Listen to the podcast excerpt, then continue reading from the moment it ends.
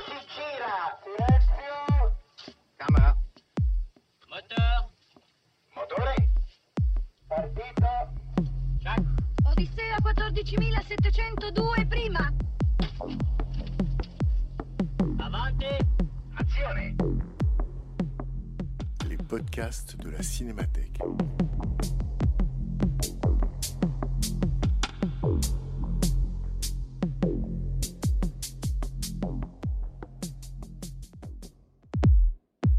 Bonsoir à tous, soyez les bienvenus à ce ciné-club, toujours la période 1955-1965. Donc, Ingmar Bergman, 1962-1963, date de tournage et date de sortie. Le silence. Alors, dans le continent Bergman, pourquoi j'ai choisi ce film-là? Parce que il est au centre de ce que Bergman appelle sa trilogie des films de chambre, enfin des premiers films de chambre, et du silence des, de Dieu. Le premier film, donc c'est 1959 avec encore Harriet Anderson, c'est à travers le miroir. Le second, c'est Les Communiants. Et le troisième, donc, c'est ce film-là, c'est Le Silence. Après, Bergman va faire un film qui s'appelle Toutes ces femmes, qui est un essai de comédie autobiographique qui sera très très mal accueilli. Et puis après, il fera un peu le pendant au silence, un peu un film jumeau, qui lui sera très très bien accueilli, ça sera Persona. Alors le silence, eh bien parce que pour euh, préparer Ciné Club, j'ai lu un des meilleurs livres de cinéma qui soit, je vous le montrerai tout à l'heure. C'est le livre que Jacques Aumont, aux éditions des Cahiers du cinéma, a consacré à Ingmar Bergman, qui s'appelle Mes films sont les explications de mes images. Déjà, cette phrase est un peu mystérieuse. Mes films sont les explications de mes images. Et Jacques Aumont dit que c'est avec le silence que Bergman devient définitivement Bergman. Alors, on discutera après le film tous ensemble de qu'est-ce que ça veut dire exactement.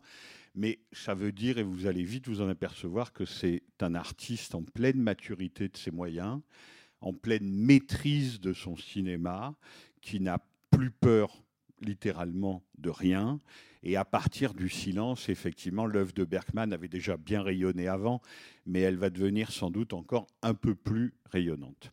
Donc voilà pourquoi le silence, parce que c'est un film un peu scandaleux qui a fait scandale à l'époque qui ne vous scandalisera pas du tout, mais qui a fait scandale à l'époque. Donc là, ça aussi, ça a été important parce que ça a ouvert une brèche dans ce qui existait encore, c'est-à-dire la censure. Donc, euh, je vous en ai déjà trop dit. Bonne projection.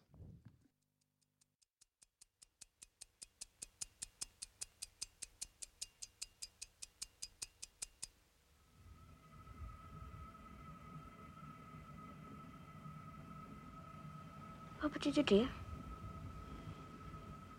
Jag vet inte. Nitzel, Stapnion, Palik.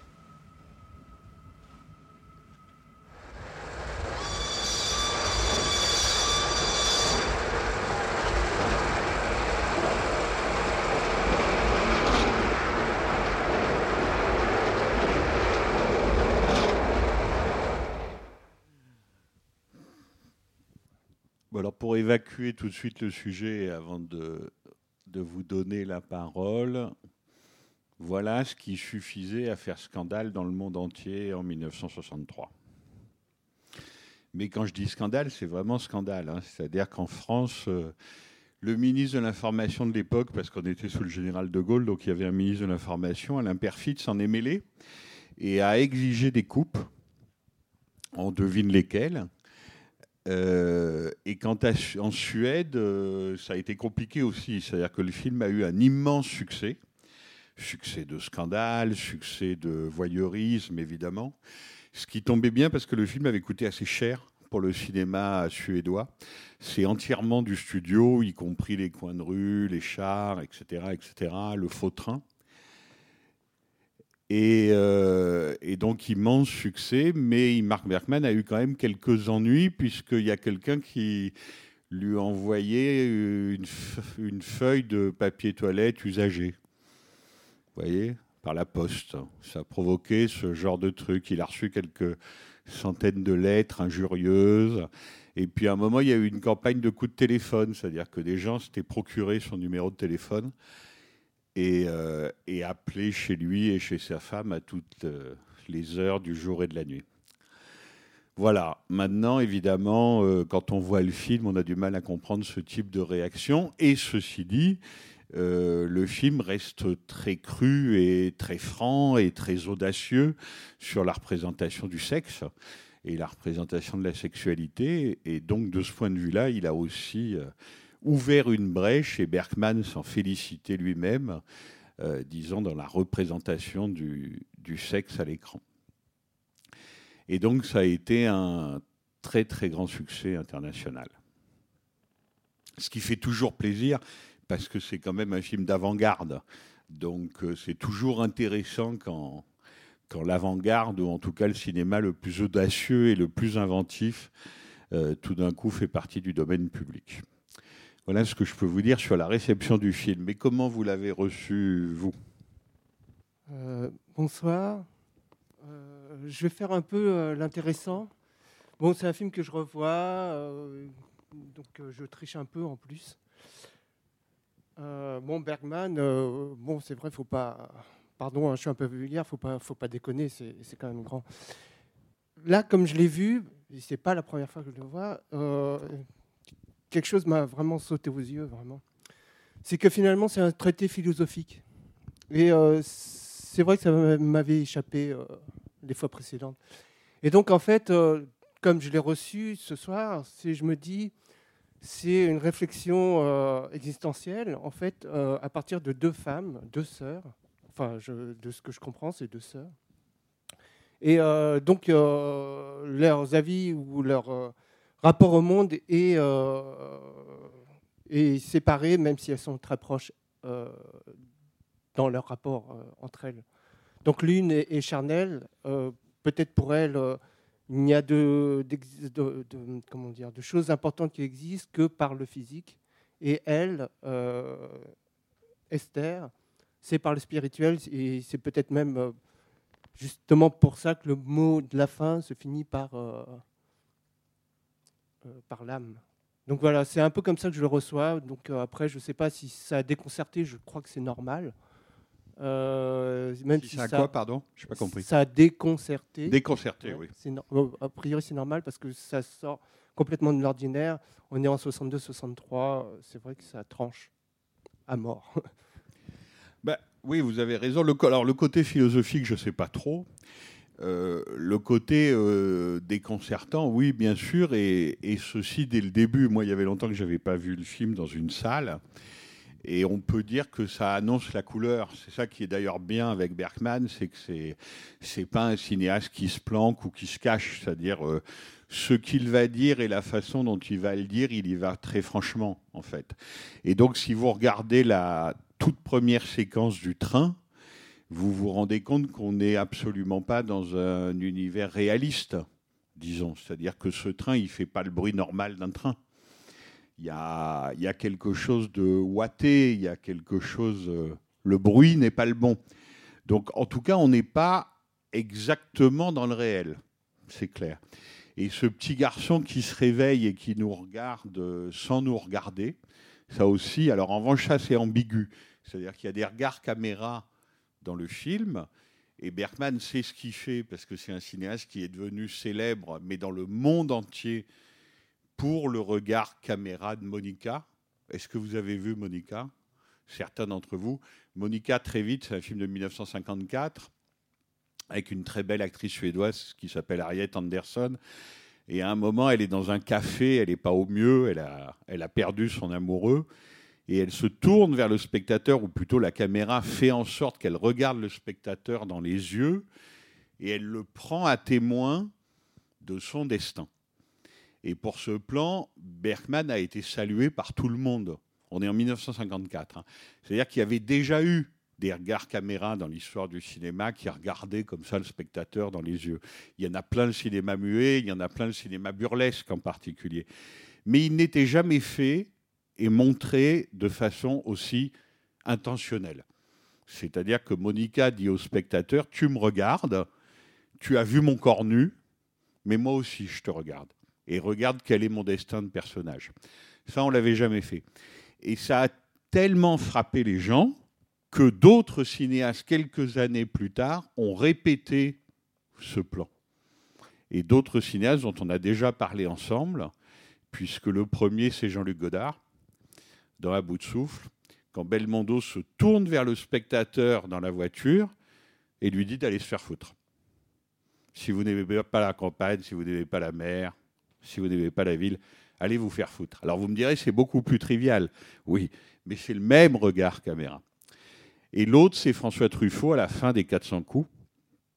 Image fixe, regard caméra de Jean-Pierre Léo qui nous regarde sur la plage comme un petit frère ou un petit cousin de Monica.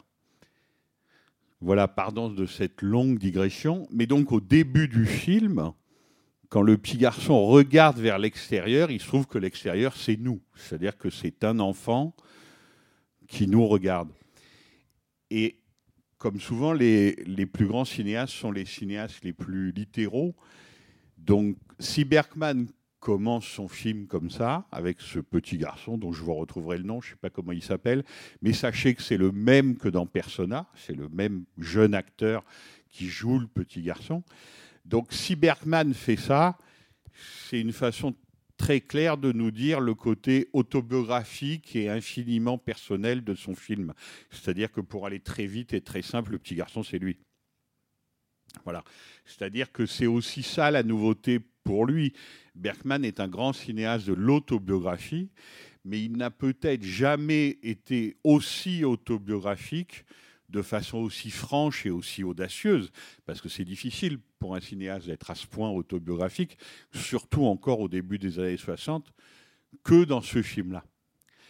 Donc ce qu'il raconte, c'est littéralement une partie de son enfance, ou en tout cas son enfance comme il la voit 40 ans plus tard, 50 ans plus tard, et des images qui sont fixées de son enfance. C'est ces images-là qu'il essaie d'élucider. Et le début du film, quand il se met à regarder par la fenêtre, alors après la seconde apparition des tanks, ça sera un peu différent, mais enfin vous avez bien vu que ce n'est pas des vrais chars, c'est des jouets d'enfants. Enfin, vous voyez, il y, a, quelque chose de, très franc et très clair. C'est un train de rêve. C'est-à-dire que nous sommes dans un rêve. Mais la façon de vous le dire, nous sommes dans la mémoire, nous sommes dans un rêve et nous sommes dans l'imaginaire. Mais la façon de, le dire, et c'est là où c'est important, la façon de le montrer, c'est que c'est très très subtil. C'est-à-dire que c'est le bruit du train, c'est la façon dont est traité l'extérieur avec une transparence et ces chars d'assaut d'enfants, comme ça, ces jouets d'enfants qui passent derrière les vitres. Mais voilà, on n'est pas dans quelque chose qui s'appelle la réalité, on est dans quelque chose qui s'appelle l'imaginaire. C'est ce que dit le film tout de suite. Alors il y a longtemps que Bergman faisait ça, et il a connu une gloire euh, mondiale pour sa capacité, si vous voulez, de cinéaste sensuel, sensualiste, et sa capacité à, mélanger comme ça le fantasme et le réel. Mais là, ce qu'il fait, c'est qu'il nous place tout de suite dans une sphère différente. C'est-à-dire qu'on est vraiment dans l'onirisme. Simplement, il s'était entendu avec son chef opérateur. Il suffit de voir le film pour savoir que lui aussi était un génie. Vous le connaissez, il s'appelle Sven Nykvist. Je ne sais pas si je prononce exactement comme prononcent les Suédois. Alors après, il a travaillé dans le monde entier avec tout le monde jusqu'à Woody Allen. Mais il s'était, il s'était mis d'accord avec son chef opérateur pour que ce film-là, il n'y ait pas d'effet visible pour souligner rêve ou pour souligner imaginaire, si vous voulez. C'est-à-dire que là, les effets interdits, c'était tout ce qui pouvait être flou, tout ce qui pouvait être vaporeux, tout ce qui pouvait être fondu, enchaîné. Toutes ces figures de style étaient interdites. C'est-à-dire qu'il fallait que ça soit du rêve, de l'imaginaire, mais d'un certain point de vue cinématographique, objectivé. Voilà, il fallait jamais qu'on souligne, là on est dans une autre euh, dimension. C'était à peu près le, le, parti pris de départ du film. Maintenant, sur les deux femmes, euh, vous avez raison, mais en même temps, Bergman a toujours dit lui-même que c'est une histoire qui vient de très très loin et qu'il l'a imaginée avec deux hommes, genre un vieux et un jeune, avec des liens qu'on peut imaginer homosexuels, mais pas très clairs. Il y en a un des deux qui tombe malade dans une ville étrangère, ou en tout cas dans une ville inconnue. L'autre se retrouve seul. Qu'est-ce qu'il fait? Il y en a un qui garde la chambre, et donc l'autre erre dans les couloirs de l'hôtel ou erre dans cette ville étrangère. Et il n'y avait pas d'enfant dans cette version-là du scénario. Mais là, ce qu'il dit, et d'ailleurs je trouve que c'est très beau parce que c'est très clair et en même temps c'est très fort, c'est-à-dire que cette cellule familiale, et là il parle de lui, hein, c'est Bergman qui parle vraiment de lui-même, qui a eu une enfance quand même assez épouvantable, disons, il dit cette cellule familiale, si on y reste, on y meurt.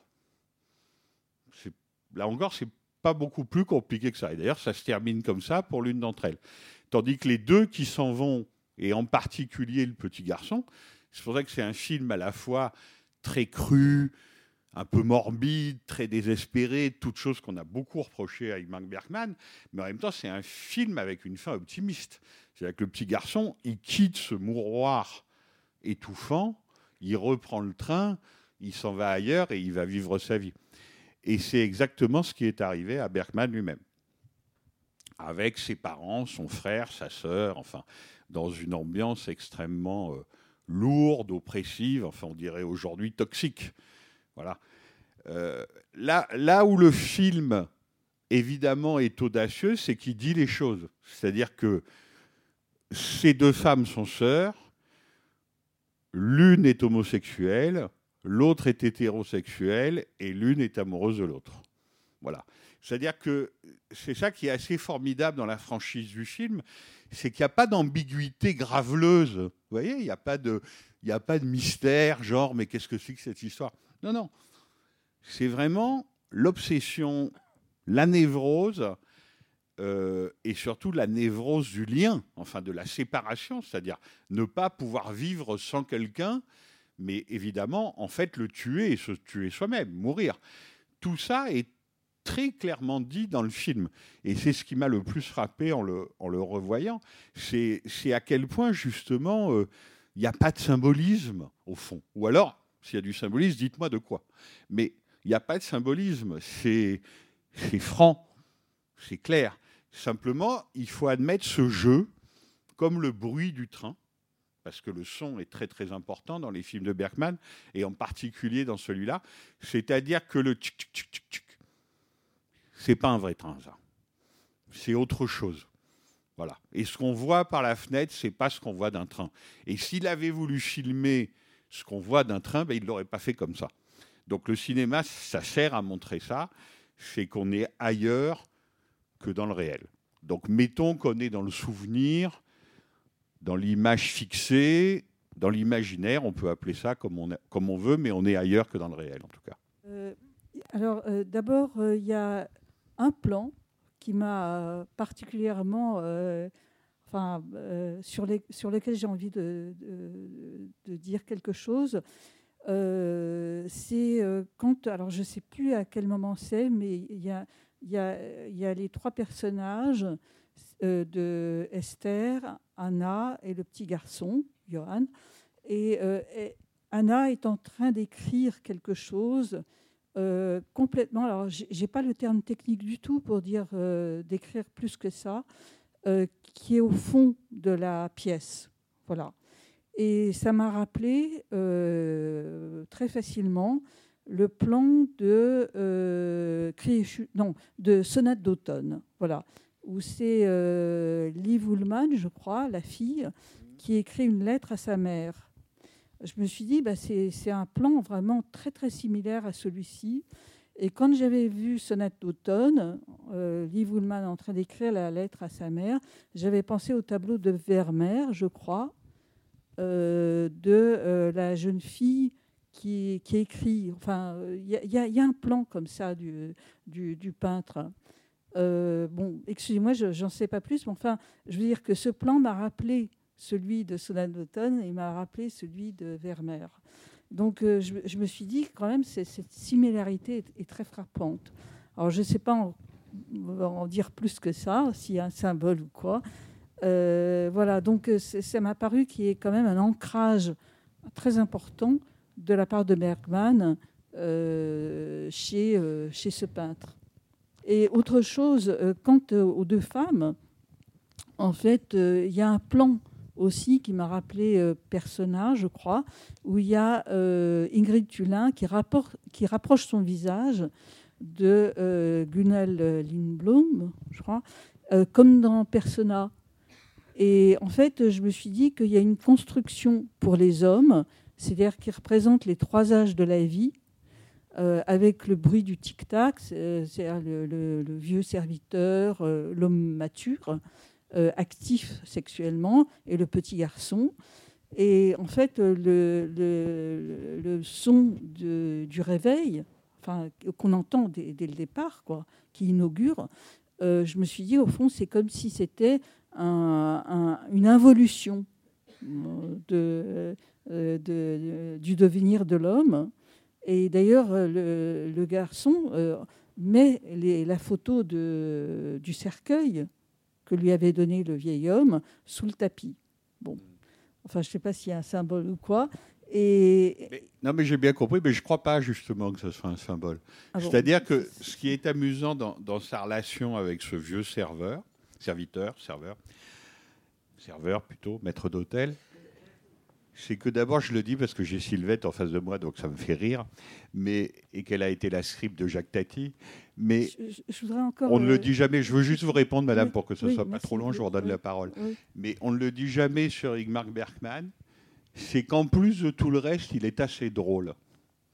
Ah bon. Vous voyez, on ne peut pas dire que le film soit tordant, bien sûr, mais en revanche, il est assez drôle. Et s'il avait une très grande admiration, c'est vraiment pour Jacques Tati. C'est-à-dire que pendant ses tournages l'été, parce qu'il faut comprendre en plus que c'est quelqu'un qui, montrait- qui montait deux ou trois mises en scène théâtrales par an, et l'été, pendant deux mois avec la même troupe de comédiens, il allait faire un film. Ça a, dû- ça a duré une quarantaine d'années, hein, cette petite plaisanterie. Donc ça fait une œuvre assez considérable. Mais pendant ces tournages, il passait des films, sans arrêt. Et celui qui passait le plus, selon Bergman lui-même, c'est Jours de fête et les vacances de Monsieur Hulot. Alors après, évidemment, ça se dégrade, c'est de moins en moins drôle, hein, je vous le concède. Mais la première apparition du maître d'hôtel, quand on ne comprend pas quelle langue il parle, je trouve que c'est assez tatiesque. Vous voyez, d'ailleurs, c'est un truc que Tati lui-même avait repris au plus génial des cinéastes, c'est-à-dire à Charlie Chaplin lui-même.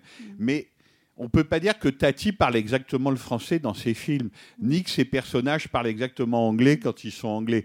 Il parle une sorte de langue bizarre et inventée, mais que tout le monde peut comprendre, c'est son grand avantage.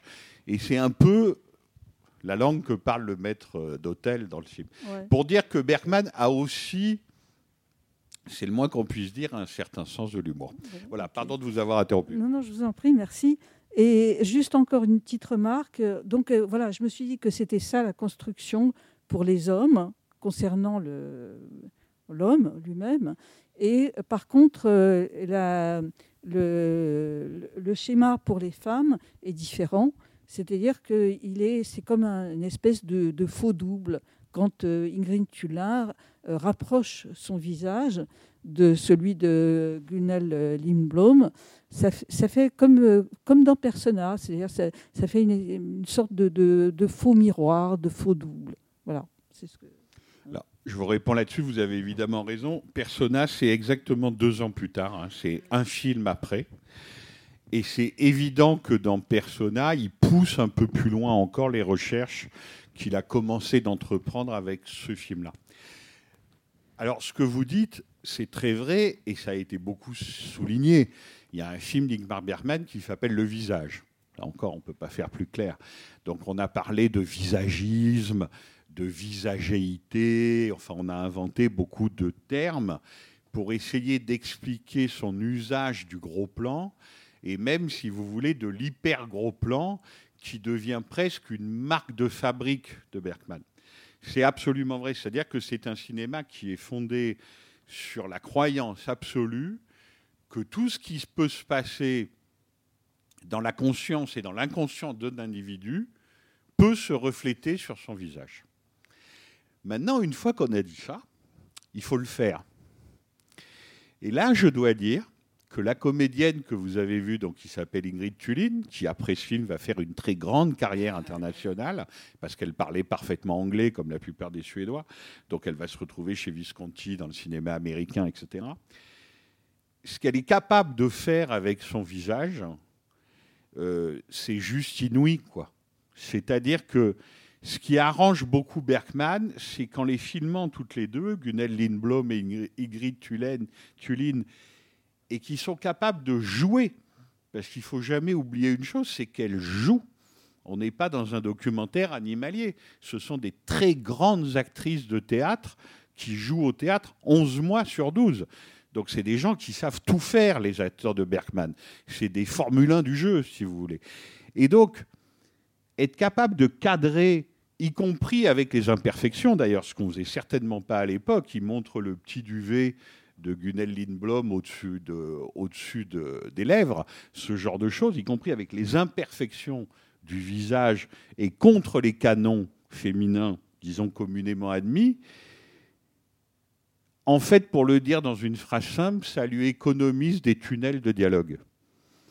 Il y a vraiment ça. Et d'ailleurs, quand il revoyait ce film, parce qu'il est très dur avec ses propres films, il a écrit le second tome de son autobiographie qui s'appelle Image, qui est au pluriel, qui est vraiment celui où il parle des films, parce que dans le premier, Laterna Magica, c'était un peu décevant.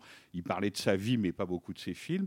Et il dit Le silence me plaît beaucoup, même si c'est encore un peu littéraire.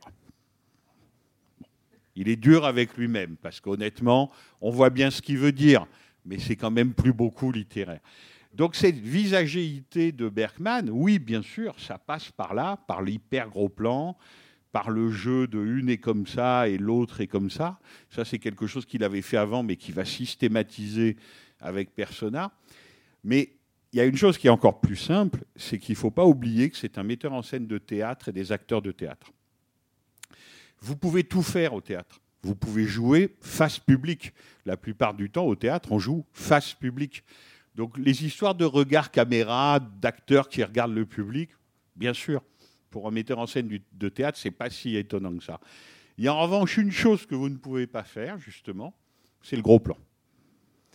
Et donc ce n'est pas étonnant que Bergman, qui est un cinéaste totalitaire, mais dans le bon sens du mot, qui veut absolument tout et pousser son art dans ses derniers retranchements, il s'est intéressé au visage humain parce que ça, c'est absolument la seule chose qu'il ne pouvait pas faire au théâtre. C'était impossible. Alors maintenant, évidemment, ils mettent des dispositifs vidéo et donc les metteurs en scène de théâtre vous filment les gens en gros plan et vous le projettent par derrière. Très bien, hein, je n'ai rien contre ça. Mais à l'époque, ça n'existait pas du tout. Et donc, je pense que ça vient d'abord de ça.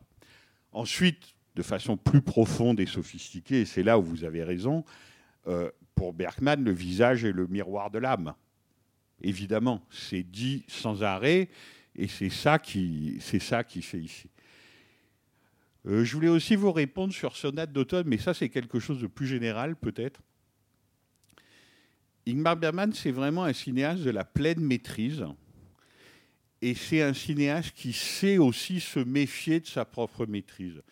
C'est-à-dire que quand on regarde son œuvre, qui va quand même de juste après-guerre, 1946-1947, jusqu'à la fin des années 90. Donc c'est une œuvre qui est vraiment sur, sur 50 ans. On voit qu'à certains moments, il est d'une telle maîtrise et d'une telle obsession dans ses thèmes qui reviennent sans arrêt, le visage en est un, que presque il atteint son propre académisme si vous voyez ce que je veux dire. Et par exemple, il atteint son propre académisme dans les années 50, et ça ne veut pas dire que les films sont mauvais, hein, mais un film comme Le Septième Saut, avec le chevalier qui joue aux échecs avec la mort, on le revoit maintenant, on se dit, hmm, on dirait bêtement, ça a un peu vieilli. Mais ce n'est pas tout à fait faux. Effectivement, il y a une sorte d'académisme qui a été atteint. Et dans les années 70, c'est dans le film que vous citiez qu'il l'a atteint. C'est-à-dire que ça a été un immense succès commercial international, Sonate d'automne. Il avait Liv Ullmann, qui était son ex-compagne, Ingrid Bergman, qui était toute contente, évidemment, c'était, vous vous rendez compte, la réunion des deux Bergman, Ingmar et Ingrid. Elle jouait en suédois, ce qui ne lui était pas arrivé depuis des siècles. Immense succès international. La musique, on joue Chopin interminablement, etc. Mais c'est typiquement le genre de cas où Bergman est un cinéaste tellement fort qu'après Sonate d'automne, destruction. De tout. Alors il va lui arriver beaucoup d'ennuis parce que la Suède est un drôle de pays où on vient arrêter les gens dans leur théâtre quand on estime qu'ils n'ont pas payé leurs impôts. Donc il a été arrêté dans son théâtre qui était la comédie française, hein, si vous voulez, à Stockholm. Il a été obligé de s'exiler en Allemagne. Et là, il a fait un film qui s'appelle De la vie des marionnettes, qui est d'une brutalité, d'une crudité, mais presque insupportable. C'est-à-dire que là, ce qu'on voit, c'est une aimable bluette par rapport à de la vie des marionnettes. Et donc, il a recaché son propre académisme. Et dans toute la carrière de Bergman, il y a ce, mouvement-là. Voilà, c'est quelqu'un qui répète les mêmes films parce qu'il insiste là où ça fait mal et là où ça lui fait mal en particulier. Et en même temps, il déteste être sur des rails, même si ce sont ses propres rails, disons. Et donc, à ce moment-là, il change tout. Et ça, quand même, il faut pouvoir le faire. Hein. C'est pas si fréquent. Pour, dire ce que je voudrais dire, je vais, me permettre de citer Godard euh, dans Alphaville. Hein, Godard, qui est quand même, je pense, un bergmanien euh, puissance 12. Euh, c'est Lémi Cochon qui dit C'est toujours comme ça, on ne comprend jamais rien et on finit par en mourir. Et euh, euh là, ce qui est, me semble-t-il, euh, assez essentiel, c'est le côté d'être étranger au monde ou d'être dans, un monde étranger. Vivre, c'est être dans un environnement qui nous reste étranger, dans lequel on, récupère des codes, des comportements, des moyens d'action, euh, où on essaye de, de trouver des, des, objets à nos désirs, mais euh, ça reste une terre étrangère. Et euh, je trouve que la manière dont il travaille ça dans, dans ce film est absolument admirable. Oui, oui, je suis bien d'accord. Est-ce que vous avez regardé, est-ce que tu as regardé, Pierre, comment s'appelle la ville? Peut-être qu'il y a certains Bergmaniens dans la salle qui le savent déjà. Timoka? Timoka. Est-ce que vous savez ce que ça veut dire? Alors, j'ai trouvé ça dans les livres, hein, je ne l'ai pas inventé. Hein. Bergman, à l'époque, était marié avec une grande pianiste qui donnait des concerts connus internationalement, dont j'ai oublié le nom, mais je peux vous le retrouver, qui était d'origine estonienne. Et donc, un jour, il est allé voir la bibliothèque de sa femme et il a trouvé un livre qui s'appelait Timoka. Et donc, il est allé demander à. Comment elle s'appelait? Bon, ça va me revenir. À sa femme, qu'est-ce que ça veut dire en estonien? Ça veut dire qui appartient au bourreau. Alors évidemment, quand on apprend ça, on se dit ah oui, le Bergman moyenâgeux du septième saut, de la source, enfin voilà, qui appartient au bourreau C'est vrai que c'est euh, c'est vrai que c'est particulièrement inquiétant. Là où tu as raison, c'est que comment dire, il est connu pour ça, c'est-à-dire que le Bergman des années 50, qui à mon avis est un peu moins grand que celui-là, mais qui est déjà très grand, disons celui des fraises sauvages, pour aller vite grand film, grand succès international, avec l'hommage au cinéaste Söström qui joue le, le, rôle du vieil homme et qui a été son maître un peu imaginaire, mais enfin son maître quand même. Dès les années 50, avec Jeux d'été, avec Monica, Bergman est considéré comme un sensualiste. Et ça, c'est très nouveau au cinéma. Moins pour les Français, parce que nous, on avait Jean Renoir, mais à l'international, c'est vrai que quelqu'un qui s'intéresse aux sensations plus qu'à l'action, pour aller vite, c'est quelque chose qui est assez nouveau. Et donc là, dans ce film, il travaille comme toujours chez lui, c'est pour ça qu'il nous touche tant, hein, sur ses propres sensations. Et effectivement, tu as raison, être dans une ville étrangère, mais surtout une ville inconnue, où tout paraît bizarre si vous regardez le film, ce que le gamin regarde dans la rue, objectivement, c'est un coin de rue, un café, quelqu'un qui déménage avec euh, un cheval et une carriole. Enfin, Il n'y a rien de si inquiétant que ça. Mais il ne faut pas oublier que c'est un imaginaire objectivé, si on veut. Donc c'est quand même très inquiétant et surtout, ça fonctionne par association de pensée. C'est ça qui, la seule chose compliquée chez Bergman, c'est ça. C'est-à-dire que pour caricaturer, si vous regardez un tableau de Rubens dans un couloir d'hôtel, comme c'est le cas du petit garçon, vous risquez de voir arriver un nain de Goya. Et c'est exactement fait comme ça. Et le nain n'est le symbole de que dalle. C'est juste un nain de Goya. Si vous êtes plus cinéphile que amateur de peinture, vous direz c'est un nain de Buñuel, puisque dans tous les films de Buñuel, il y a un nain. Mais Buñuel connaissait bien les tableaux de Goya, et pour cause. Bon, voilà, on n'en sort pas. Mais ensuite, l'apparition du nain, par exemple, elle serait symbolique si juste il y a un nain qui passe. Pas du tout. C'est une troupe de musical, ça se fait moins en 2021 et c'est sûrement tant mieux. Mais à l'époque, le côté troupe de nains au cirque et au musical, mais c'était d'une banalité euh, totale. Et bien sûr, ils sont espagnols. Évidemment, puisque c'est des nains de Goya et qui a marqué Madrid sur leur bagage. Tout ça est très clair. Et ils jouent au théâtre minable en face de l'hôtel. Mais c'est une logique toute particulière. C'est-à-dire que dans ce film-là en particulier, en fait, il n'y a pas d'action proprement dite. Trois personnages, deux sœurs, l'une veut l'inceste et visiblement l'a déjà eu, l'autre n'est pas exactement d'accord. Un petit garçon qui n'a pas, l'air particulièrement malheureux ni traumatisé, c'est un petit garçon, il veut sa maman, il veut des câlins, il veut qu'on s'occupe de lui, il s'ennuie, donc il va dans les couloirs de l'hôtel. À quoi il sert? C'est un observateur. C'est d'abord un observateur, donc c'est nous, évidemment, à qui on s'identifie euh, dans ce film. Évidemment, au petit garçon. Mais il n'y a quand même pas beaucoup d'action. Ces trois personnages enfermés dans un hôtel. Je vous signale d'ailleurs qu'il y a quand même des temps, dans l'histoire de l'art et dans l'histoire du cinéma, que depuis l'année dernière à Marienbad, d'Alain René, les couloirs d'hôtel et les chambres d'hôtel étaient très à la mode. C'était 12 mois avant. Hein. Les cinéastes, ils voient les films des autres et les films circulent dans le monde entier. Donc il y a des choses comme ça qui s'interpénètrent. Mais si c'est pas fait sur l'action, c'est fait sur quoi? C'est là où, évidemment, où Bergman est d'une nouveauté folle au cinéma, c'est que son cinéma est fait sur le désir. Et qu'en fait, il est monté et raccordé sur le désir. C'est-à-dire que la sœur la plus malheureuse, la mourante qui reste au lit, parce qu'elle est en train de perdre celle qu'elle aime et elle va en mourir, si elle a besoin d'alcool, il y a le serveur à la Jacques Tati qui apparaît et qui lui apporte sa bouteille. L'autre, elle veut un homme. Et d'ailleurs, c'est ça ce qui a scandalisé à l'époque. C'est pas autre chose que ça.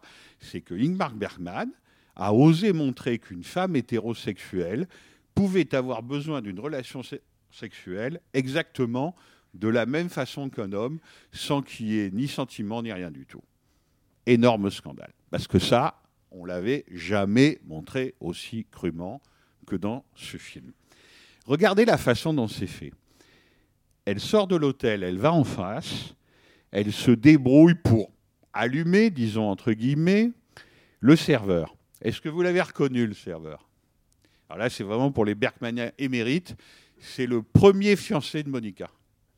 C'est Birger Malstem. Il est moins beau, forcément, c'est dix ans plus tard. Mais c'est le premier fiancé de Monica. Celui qui est gentil, le second étant extrêmement désagréable, celui du regard caméra. Donc là, il est mal rasé. Évidemment, il ne dit pas un mot parce qu'on ne parle pas la même euh, langue. Et quand Gunnel Lindblom largue sa sœur, passe dans le couloir, il arrive, il entre dans le champ derrière elle. C'est-à-dire que c'est littéralement son désir qui le fait apparaître. Je dis pas, je suis pas en train de dire tout ça n'est qu'un rêve, ça serait trop simple, puisque de toute façon on retombe jamais sur ses pieds. Je suis en train de dire c'est monter et montrer selon une logique qui est la logique du rêve, de l'imaginaire et celle de la pulsion. C'est-à-dire que quand vous avez besoin de quelque chose, y compris d'un homme, paf, il apparaît dans le plan. Et ça, personne ne l'avait jamais fait. C'est d'une, profonde nouveauté.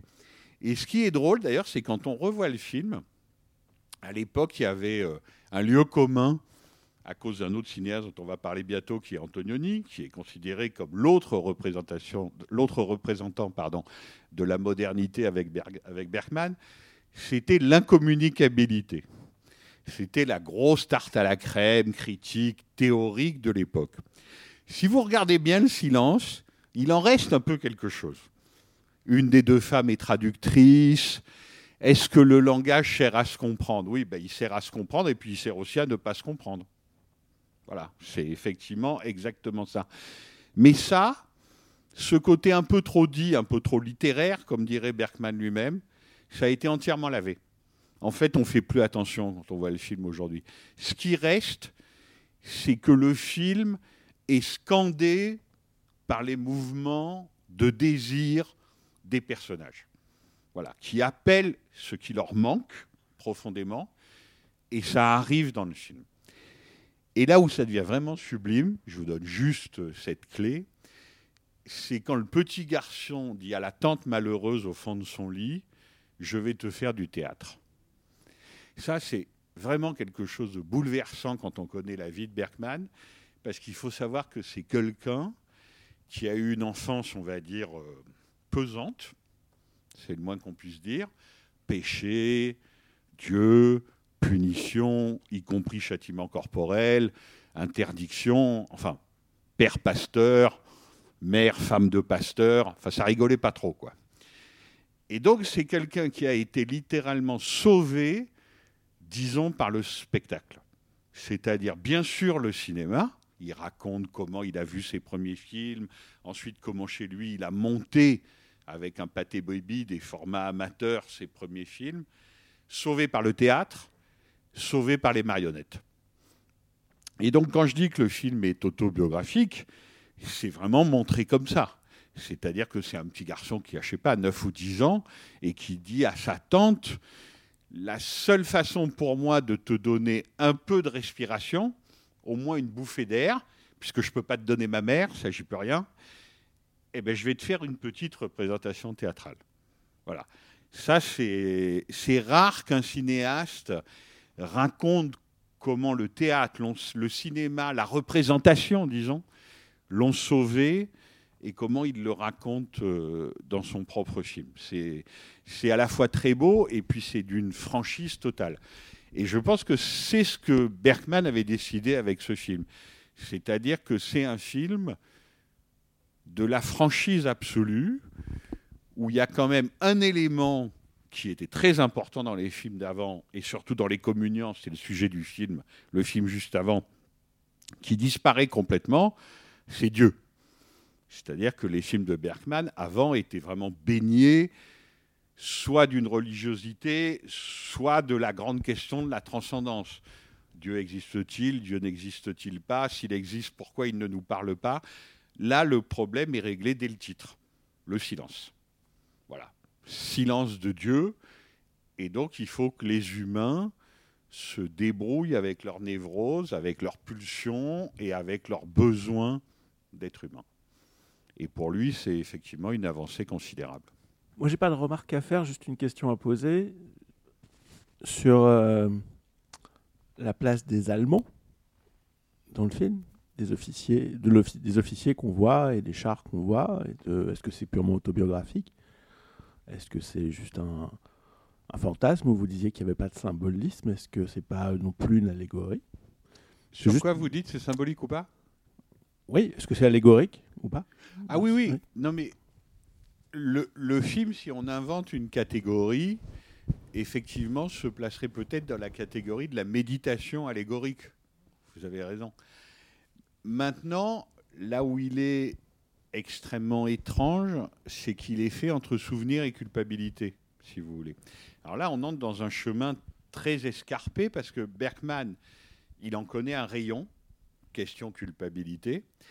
Et donc, comme tous les gens qui cultivent leur culpabilité à propos d'à peu près tout, il a tendance à en rajouter.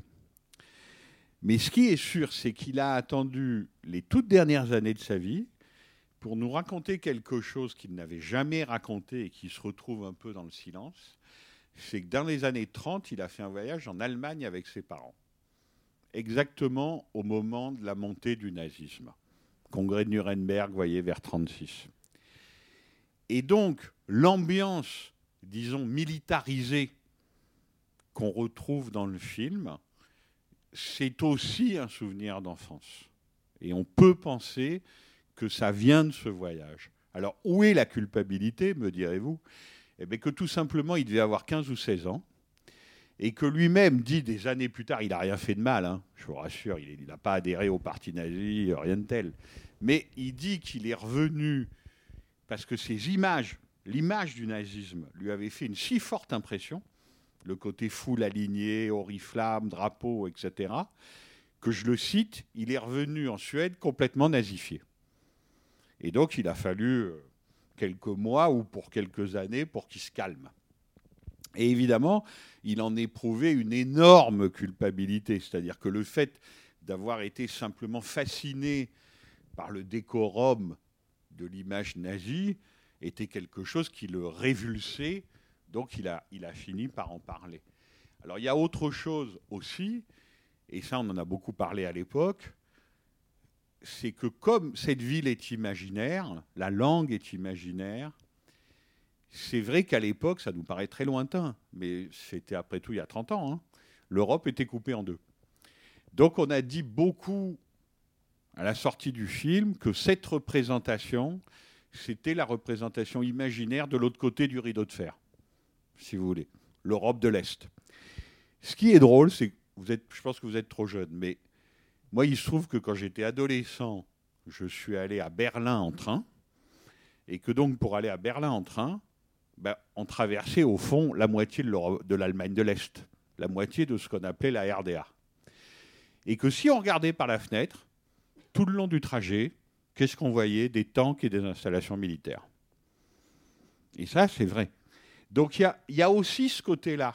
Vous voyez, une Europe par-delà le rideau de fer, complètement militarisée, avec des, trucs guerriers, etc., etc. Ça ne répond pas à votre question, mais ça fait une digression sur euh, la force de l'image mémorielle chez Bergman. C'est-à-dire que quand il dit mes films sont les explications de mes images, c'est une phrase qui peut paraître très mystérieuse, mais qui est profondément précise, en fait. C'est-à-dire que c'est quelqu'un qui, qui se fixe sur une image et non pas sur un livre ou sur une phrase. Je pense que c'est quelqu'un, tu disais Pierre Godard, c'est pour ça que Jean-Luc Godard l'a immédiatement repéré comme étant vraiment un grand cinéaste, parce que lui, il est capable de se passer de la littérature, et dans Persona, par exemple, il ira encore plus loin. Mais une fois qu'il s'est fixé sur une image, le film peut commencer. C'est-à-dire que le film peut se dérouler pour déployer et expliciter cette image. Et pour le silence, alors là j'espère qu'il y a des gens qui sont plus musiciens que moi dans la salle, il dit que c'est parti non pas d'une image, enfin de ces images de souvenirs, de villes étrangères, d'Allemagne, etc., mais aussi, comment ça s'appelle, du concerto pour orchestre de Bartok. Et d'ailleurs, je crois qu'on en entend un morceau quand elle écoute le poste de radio au début. C'est pas ça. Bon, alors voilà. Si vous êtes assez musicologue, Bach et les variations Goldberg, ça c'est clair. Mais si vous connaissez suffisamment la musique, il faudrait écrire un article là-dessus. Voilà. Concerto pour, orchestre de Bartok et le silence, comment ça peut marcher ensemble. Mais en tout cas, Bergman lui-même dit que que c'est à la source de son inspiration pour le film. Donc je vais faire une petite pirouette euh, en sortant de la musique. Hein, je suis désolé, euh, des visions plutôt que images, des visions euh, de l'histoire du nazisme et revenir un peu à mon et je vous ai bien écouté, hein, bien sûr. à, mon à mon intervention du début, le film s'appelle Le Silence et j'ai quand même l'impression euh, je ne crois pas dire de bêtises euh, en, pointant que, euh, parce qu'on dit le science, le science de Dieu, que euh, l'homme, euh, en fait l'homme mûr, entre guillemets le serveur, et vous avez rajouté euh, euh, le premier amoureux de Monica, c'est le seul qui ne parle pas. Donc voilà, je laisse ça peut-être en, en hypothèse audacieuse, mais peut-être science de Dieu, l'homme qui parle pas, je ne sais pas. Mais par, qui, par, qui, par qui tout s'enclenche et aussi par lequel euh, une manipulation d'argent va euh, déchaîner euh, les, les, les effusions. Voilà. Pardon. Oui D'accord. Non ouais. Donc, ouais, je termine juste sur euh, deux notes euh, pour euh, décoller un peu du film. De toute façon, on risque pas d'en faire le tour. Mais je vous pose la question quand même. Ça vous fait pas penser à Shining? Voilà. Alors, sachez que ces deux-là avaient une admiration profonde l'un pour l'autre. hein. Je parle de Bergman et Kubrick, et des lettres euh, l'attestent. Mais alors, on ne fait pas de double programme à la Cinémathèque parce que c'est trop facile, et on a raison. Mais ceci dit, euh, là, on pourrait le montrer, on pourrait le montrer, le silence et Shining. Donc tout le monde verrait que l'un est un remake euh, déguisé de l'autre. Voilà.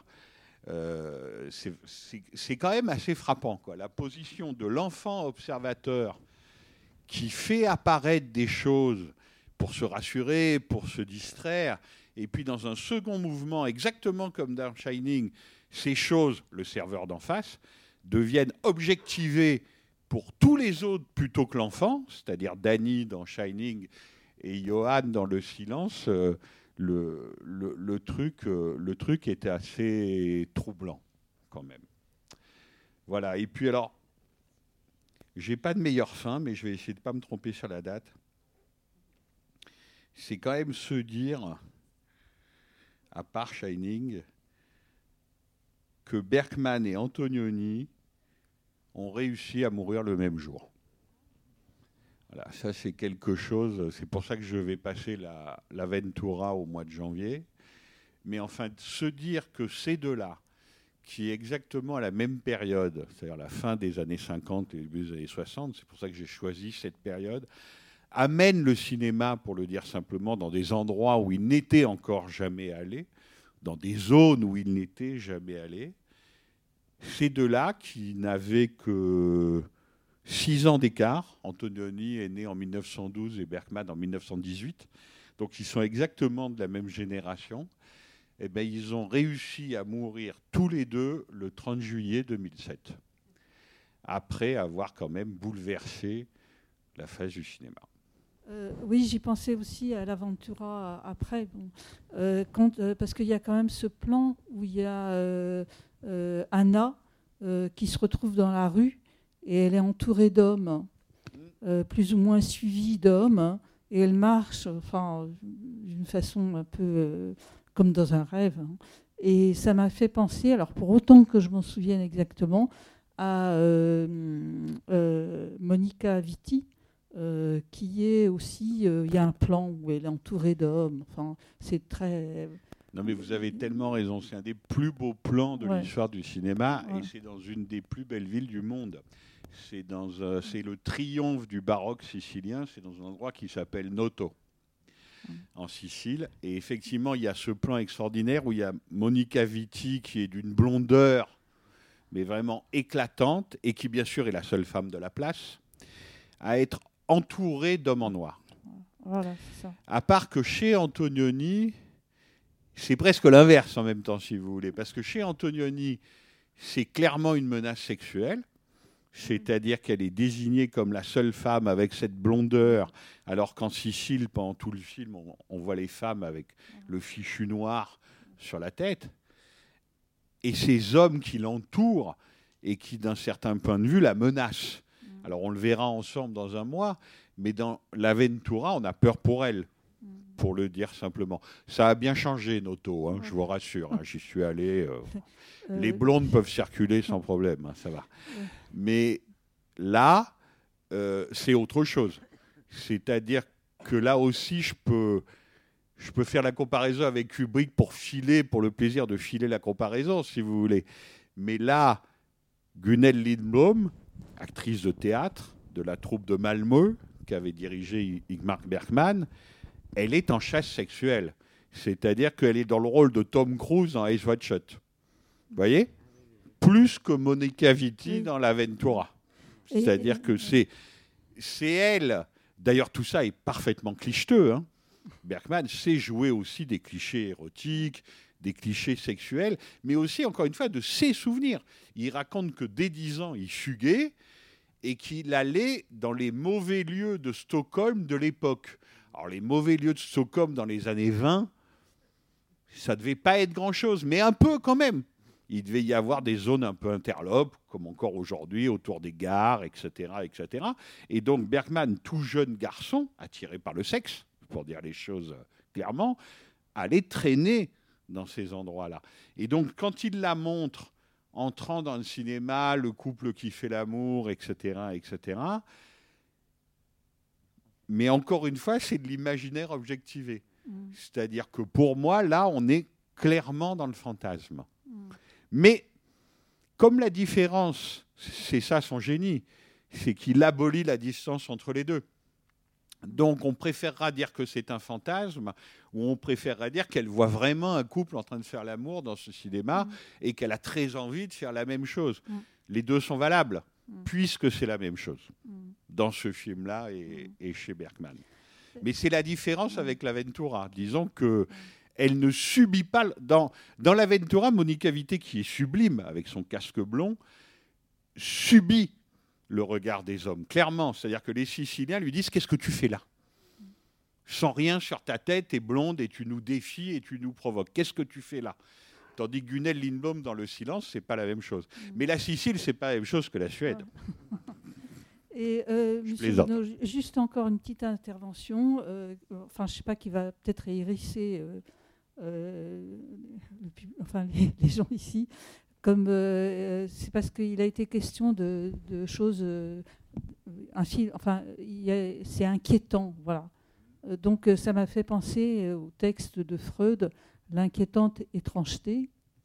Et euh, en fait, euh, où il met euh, en lumière l'action du refoulement.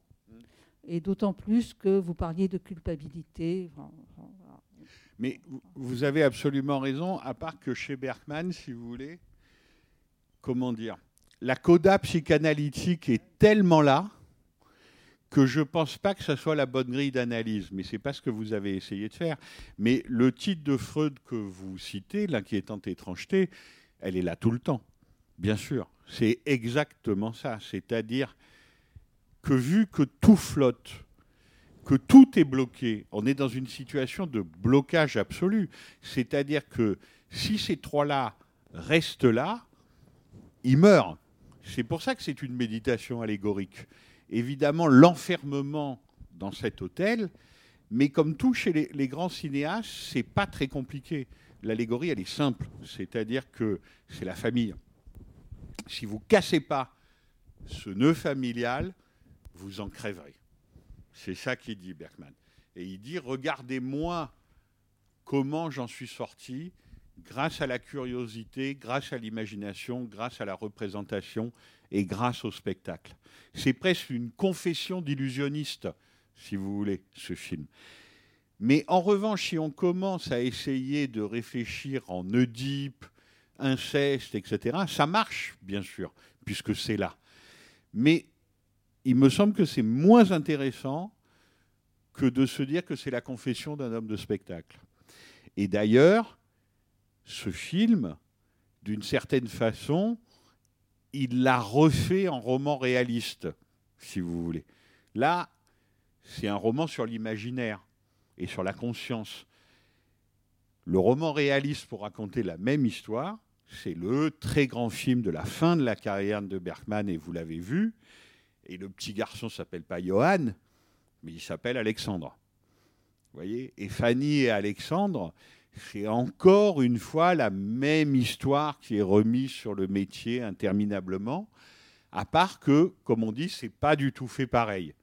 C'est-à-dire que c'est vraiment montré comme un roman 19e siècle, avec la famille théâtrale, le père qui meurt, ensuite la famille de Pasteur où on vous fouette, enfin l'horreur absolue. Bon, c'est pas montré pareil. C'est montré du côté, disons, du romanesque réaliste. Là, c'est montré, montré du côté de l'imaginaire. Mais Johann et Alexandre, c'est évidemment exactement les mêmes personnages. Mais vraiment les mêmes personnages. C'est quand même l'histoire d'un individu, le petit garçon, c'est l'histoire d'une émancipation. Je pense que c'est ça qui nous touche encore aussi 60 ans plus tard. C'est-à-dire que il ne se fait pas d'illusions. Il sait sûrement que sa tante va mourir dans ce lit et qu'il ne la verra plus. Mais lui, il sait qu'il faut qu'il s'en aille. Il faut qu'il s'émancipe et il ne s'émancipera que par le spectacle et que par la représentation. Sinon, c'est la mort. Juste un tout petit mot, mais par rapport à la question de, justement de Johan et de l'initiation. C'est parce que j'ai dit du mal de la psychanalyse, donc tu te Non, réveilles. non, non, non, pas du tout, pas du tout. Parce que je pense qu'effectivement, c'est sans doute à la fois flagrant et une impasse. Mais, mais en même enfin, ce qui m'a frappé dans le film, ce qui dit à la, point, à la fois le degré de concertation du film, euh, de préméditation d'une certaine manière, et en même temps ce que le film est, c'est-à-dire un, un roman d'initiation, enfin ce qu'on appellerait en littérature un roman d'initiation, c'est qu'au premier plan, l'enfant apparaît. À part que Fanny et Alexandre, c'est un vrai roman d'initiation. Là, c'est une rêverie d'initiation. C'est une rêverie d'initiation. Et au premier plan, l'enfant apparaît, il a les yeux fermés. Et au dernier plan, l'enfant revient, il a les yeux ouverts. Et entre eux, je dirais, ses yeux fermés et ses yeux ouverts, c'est le film tout entier qui lui a fait ouvrir les yeux. Quoi. Et voilà. Et c'était ça que je juste que sur l'idée de la boucle et ce que tu dis de l'initiation. Tu as entièrement raison. Et d'ailleurs, Bergman aussi. Alors après, il l'a beaucoup répété parce que c'est devenu un maître de ça. Évidemment, c'est un maître de la mise en abîme et du film qui se fait dans le film. C'est quelque chose qu'il aime beaucoup. Mais ce qui est drôle, c'est que c'est son côté cinéaste. Un film comme Persona, qui veut dire, je crois, le masque en grec, euh, en latin, pardon. Euh, il voulait l'appeler au départ cinématographeur, ce qui veut dire cinéma en suédois. Là, les producteurs lui ont dit non, non, ça suffit. Personne va venir, ça va être un cauchemar. Mais le côté film dans le film, fabrication du film qu'il y a dans Persona, hein, on voit un projecteur, une bobine qui se déroule, etc. Théâtre dans le théâtre et mise en abîme, mais ça, chez lui, c'est systématique. Et je pense que, évidemment, c'est très payant en représentation. On le sait depuis très longtemps, depuis Corneille, enfin bref. Mais c'est vraiment le côté théâtreux. C'est-à-dire que j'ai eu la chance de voir des spectacles de Bergman au théâtre. J'ai rien compris parce qu'à l'époque, il n'y avait pas de surtitres. Donc il fallait se taper quand même 4 heures le roi lire en suédois. Mais au moins, on avait le temps de voir que c'était beau. Mais les spectacles de Bergman, qui encore une fois dirigeait l'équivalent de la comédie française, hein, c'était quand même le plus grand metteur en scène de théâtre et d'opéra de son pays. Les spectacles de Bergman étaient parfaits, et de ce point de vue-là, il y a le dérèglement de ces spectacles dans les films. C'est-à-dire qu'il adore montrer l'envers du décor, euh, le côté foireux du musical. Par exemple, c'est les nains dans le couloir, avec ce plan absolument interminable où Ingrid Tulin est évidemment pantelante contre son mur de l'hôtel. Elle a perdu sa sœur. Et il y a les nains qui avancent, qui avancent, qui avancent en fumant leur clope. Ben voilà, l'envers de la représentation, c'est ça. C'est cinq personnes avec des valises qui fument leur clope et qui s'emmerdent dans un hôtel. Quoi. Voilà, ça, il aime. Il aime beaucoup montrer ça.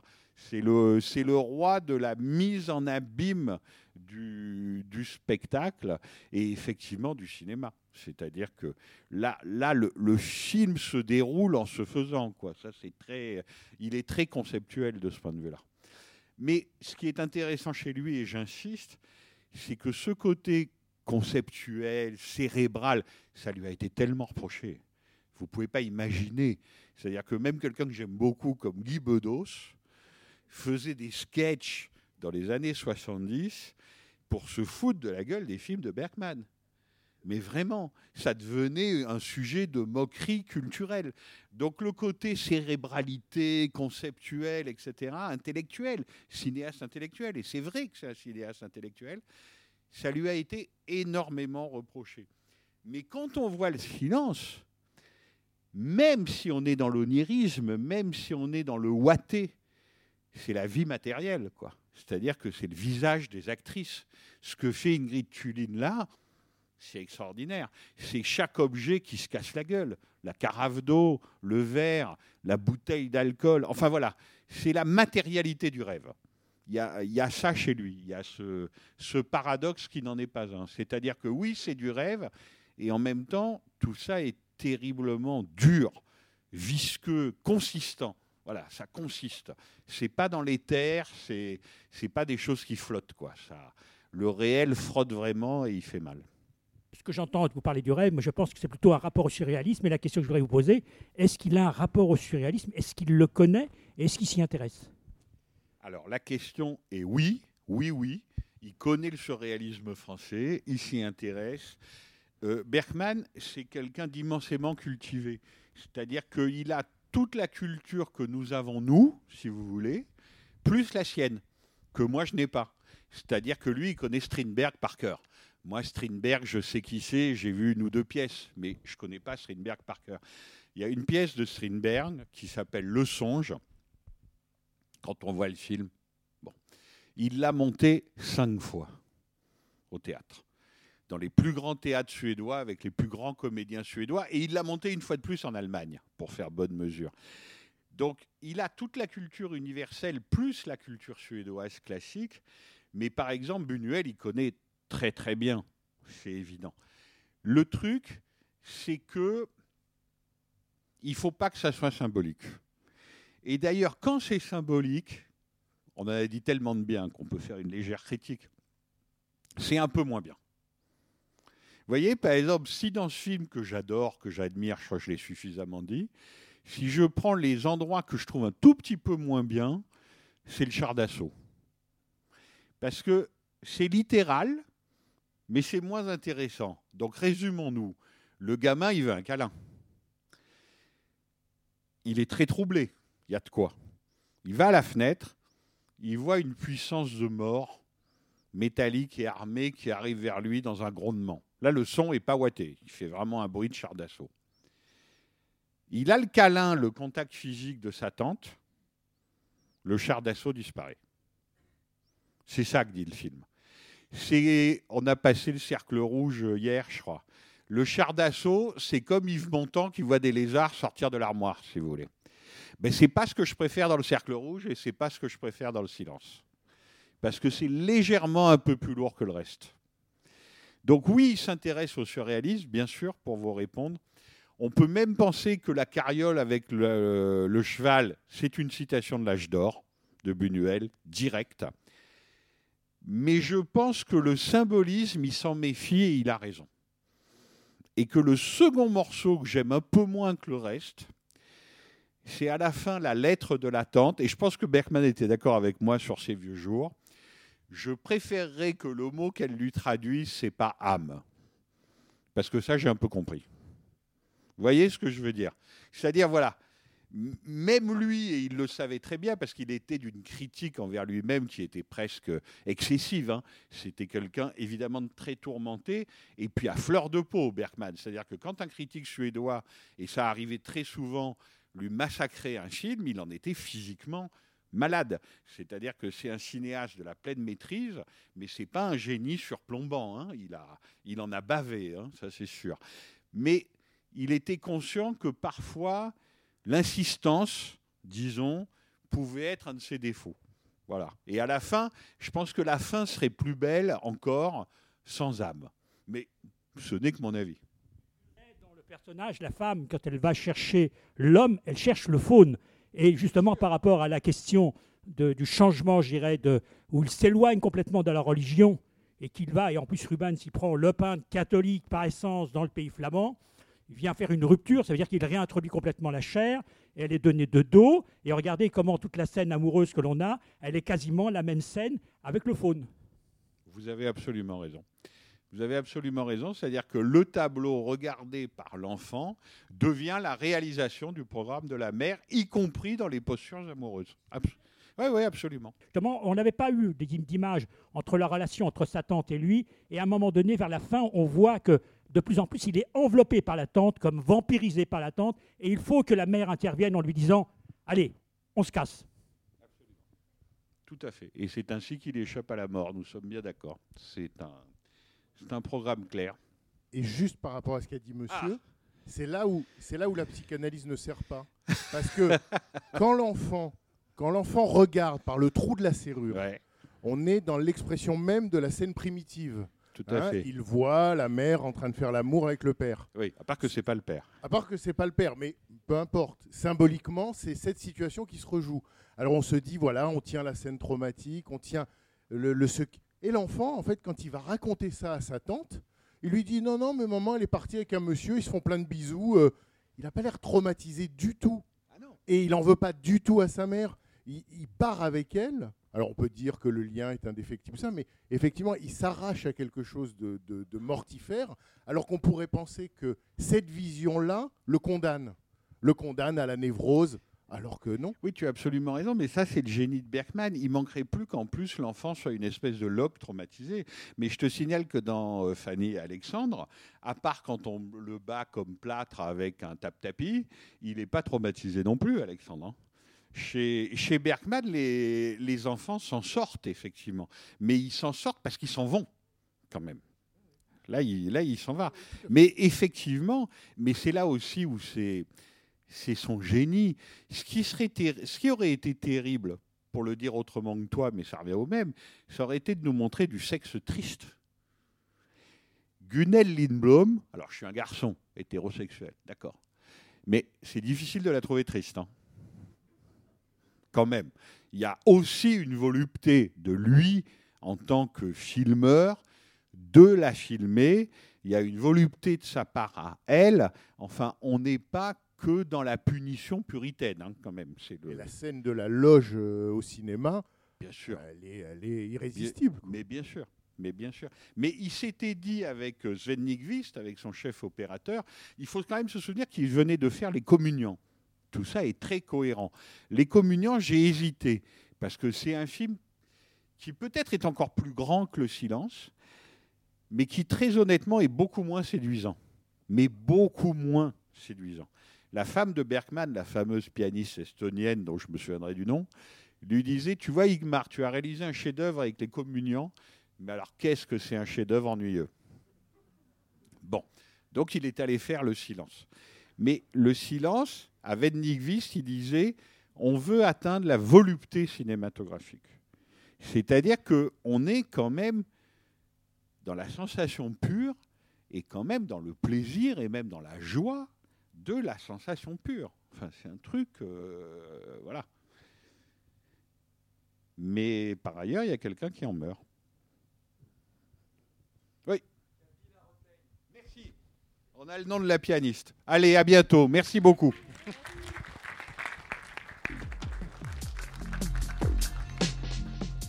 C'était les podcasts de la Cinémathèque française.